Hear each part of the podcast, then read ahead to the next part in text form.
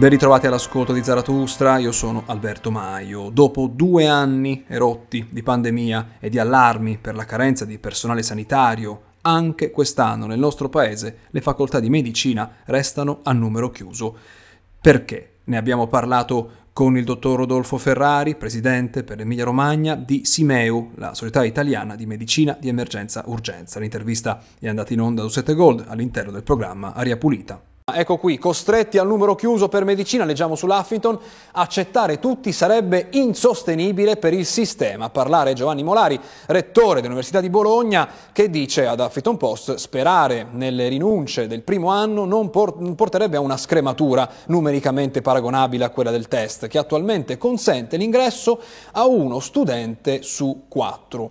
Sul tema si è espresso anche l'Ordine dei Medici, numero chiuso, fra cinque anni rischiamo disoccupati eh, dice Anelli, Presidente, inutile parlare di numero chiuso perché il punto nevralgico del problema è la programmazione. Oggi a fronte della carenza di medici di cui la nostra sanità soffre e soffrirà nel prossimo quinquennio, diversi interventi sono stati fatti. Se le cose rimangono così come sono, rischiamo solo tra cinque anni di contare i disoccupati fra i medici. C'è insomma un tema più che eh, sia di sostenibilità eh, del, di, dell'insegnamento a questi giovani che entrano a medicina, anche quella dei disoccupati nel futuro. È, è strano leggere questi titoli oggi quando per due anni la parola sostenibile, sostenibilità non era rivolta ai ragazzi che studiano, ma ai reparti di rianimazione, ai reparti di pronto soccorso che rischiavano un numero di pazienti insostenibile rispetto alle esigenze. Si spiega dal vostro punto di vista cos'è successo? E personalmente no, non me lo spiego, non mi spiego questo punto di vista, cioè o meglio, me lo spiego bene. Ehm, eh, l'università parla di sostenibilità del sistema, ma intendendo il sistema universitario. La realtà è che il sistema di cui ci dobbiamo preoccupare tutti è il sistema sanitario. Ehm, eh, concordo pienamente con le ehm, con le considerazioni che ha fatto lei poco fa, eh, la realtà è che in questo momento il carico quantitativo ehm, di lavoro di ogni medico in servizio in Italia è assolutamente insostenibile, quello assolutamente sì.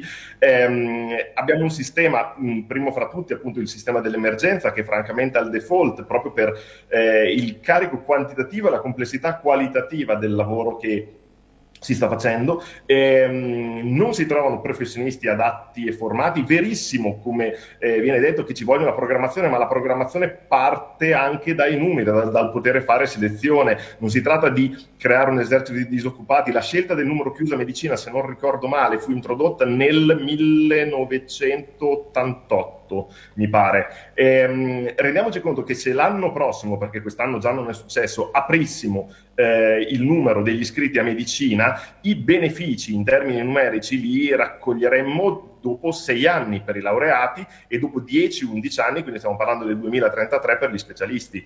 Quindi si tratta davvero di dover invece investire da questo punto di vista su una programmazione che sia una programmazione che renda sostenibile il nostro sistema sanitario, quello che stiamo cercando disperatamente di difendere orgogliosamente. Ehm, bisogna che l'università faccia un passo avanti, uno scatto che si adatti ai tempi, che si modernizzi un po' nelle sue strutture, nel tipo di risposta che viene data a questo tipo di domanda. E non si può eh, chiudere il mondo della sanità tra santuari che non si parlano, come possono essere chi lavora negli ospedali, le università, le regioni o il ministero. Bisogna davvero eh, in questo momento mh, avere il coraggio di fare delle scelte eh, immediate ma anche lungimiranti e onestamente dal mio punto di vista l'apertura del numero chiuso di medicina sarebbe sicuramente una mossa di equità e anche una mossa di eh, aiuto alla sostenibilità del nostro sistema sanitario in futuro. Non credo che la qualità del, dell'istruzione ne pagherebbe così tanto. Però, però c'è un tema, ovviamente la qualità dell'istruzione può migliorare quando si investe nell'università e l'università è un capitolo importante, eh, dimenticato da questa campagna elettorale che eh, però rimane fondamentale. Però dall'altra parte ci sono delle tendenze in atto, anche chi entra, riesce a entrare a medicina dopo, con questo mercato, chiamiamolo così, nel nostro paese, forse viene spinto verso discipline che non sono quelle dove c'è più bisogno. Abbiamo parlato anche con lei qualche mese fa del problema dei, eh, di medici che scelgono di non fare emergenza o di non eh, fare i medici di, di, base. Quelle tendenze rimangono però, anche se facciamo entrare tanti ragazzi in più a, a medicina, o no? Assolutamente, assolutamente. Eh, alcune discipline non sono appetibili dal punto di vista, eh, ripeto, del carico ehm, e della complessità del lavoro. Eh, la figura come quella dei medici di emergenza urgenza non ha un adeguato riconoscimento come disciplina. Ehm, c'è in discussione ora un decreto che è passato alla conferenza Stato-Regioni per cambiare il nome, per dare finalmente un nome alla disciplina e per modificare le equipollenze con altre eh, scuole specialistiche sono tutti piccoli provvedimenti che non stanno facendo la differenza. La disciplina non è appetibile per il riconoscimento della qualifica e il riconoscimento economico. Lo ripeto, non è neanche considerato lavoro usurante quello della medicina d'emergenza e urgenza. Ehm, si tratta davvero di carichi di lavoro insostenibili e di una difficoltà oggettiva a fare il proprio lavoro per bene. Su queste cose bisognerebbe lavorare, lo ripeto, con provvedimenti immediati a sostegno di queste ehm, figure eh, specialistiche che sono oggettivamente bistrattate. Facciamo una breve pausa, torniamo fra poco. A Zaratuzza l'intervista al dottor Rodolfo Ferrari, presidente per Emilia Romagna della SIMEU, Società Italiana di Medicina di Emergenza Urgenza. Mancano medici eppure le facoltà di medicina sono a numero chiuso. Perché accade questo? Cosa c'è che non funziona?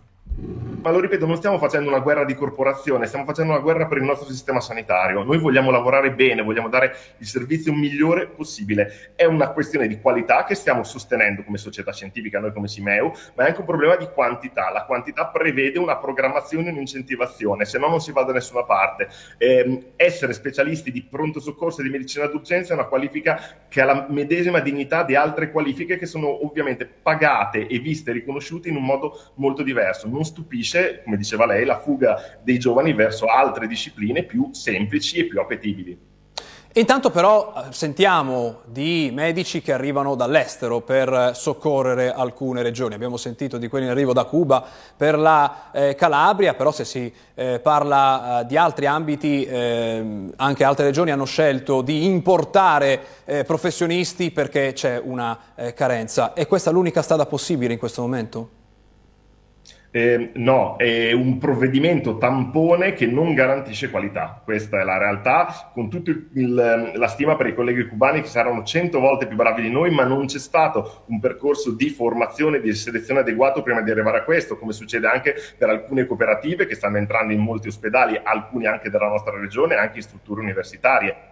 Mm, questo ci dice, e lo ripeto, che la programmazione è stata completamente errata. Se dobbiamo andare a comprare o importare professionisti ehm, da altri stati o rimettere in campo i nostri pensionati, vuol dire che la programmazione è stata sbagliata, quindi arroccarsi ancora su posizioni come quella del numero chiuso a medicina o davvero del non modificare in nessun altro aspetto contrattuale, sindacale, la posizione di alcune discipline che sono in oggettiva difficoltà, vuol dire davvero essere ciechi rispetto alla realtà delle cose. Da ultimo, sulle specializzazioni, sappiamo ovviamente ovviamente c'è il ruolo dell'università per la formazione a medicina, però poi c'è il ruolo delle, di, degli spazi che si riescono a creare con le specializzazioni per questi professionisti che vengono eh, formati e lì anche le regioni hanno un ruolo. Eh, non basta aspettare il prossimo governo, ci sono governi regionali che potrebbero agire già da adesso?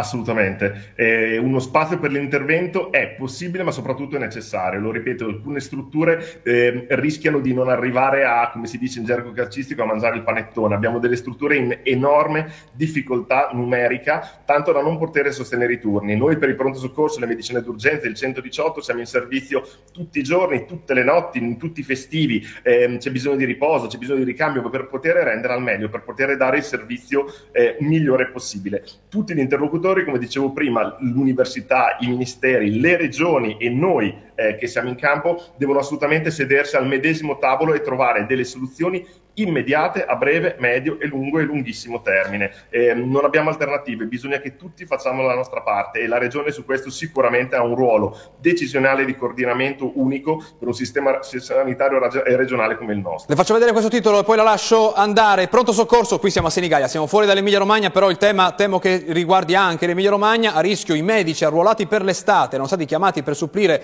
alle numerose carenze, soprattutto nel reparto in affanno, il comitato dice il nostro ospedale è ignorato dalla Regione. Vediamo che anche qui si invoca l'intervento della Regione. Casi così esistono anche in Emilia Romagna? Mm, esistono casi in Emilia Romagna dove ehm, eh, il precariato la fa da padrone e poche settimane fa, ma mi pare ne avessimo già parlato, eh, con Simeo abbiamo fatto un censimento e risulta carente nella nostra regione il 40% delle figure mediche che sarebbero previste. Questo 40% è colmato in parte da figure di precariato che non hanno nessuna prospettiva, non hanno nessuna incentivazione reale se non quella economica contestuale e in buona parte ehm, queste carenze non sono coperte. Quindi il problema esiste anche da noi, le Marche sono una regione che è sempre stata particolarmente anche virtuosa dal punto di vista sanitario, quindi è inutile che parliamo di questioni che sono solamente regionali, la nostra regione è sempre stata un faro per le altre, sarebbe bene che, fossimo, che continuassimo a esserlo e che la nostra regione ehm, avesse davvero il coraggio di prendere l'iniziativa e prendere dei provvedimenti mh, ai quali gli altri eh, decidessero poi di andare dietro, perché siamo sempre stati veramente all'avanguardia e bisogna che continuiamo ad esserlo. Anche per questa settimana abbiamo finito, grazie per averci seguito fin qui, grazie a Silvia Fava in regia. Zaratustra potete ascoltarla in podcast su Google Podcast, Apple Podcast o dovunque troviate i vostri podcast oppure cercando la nostra pagina Facebook Zaratustra60. Io sono su Twitter, basta cercare chiocciola Alberto Maio, ci sentiamo sabato prossimo.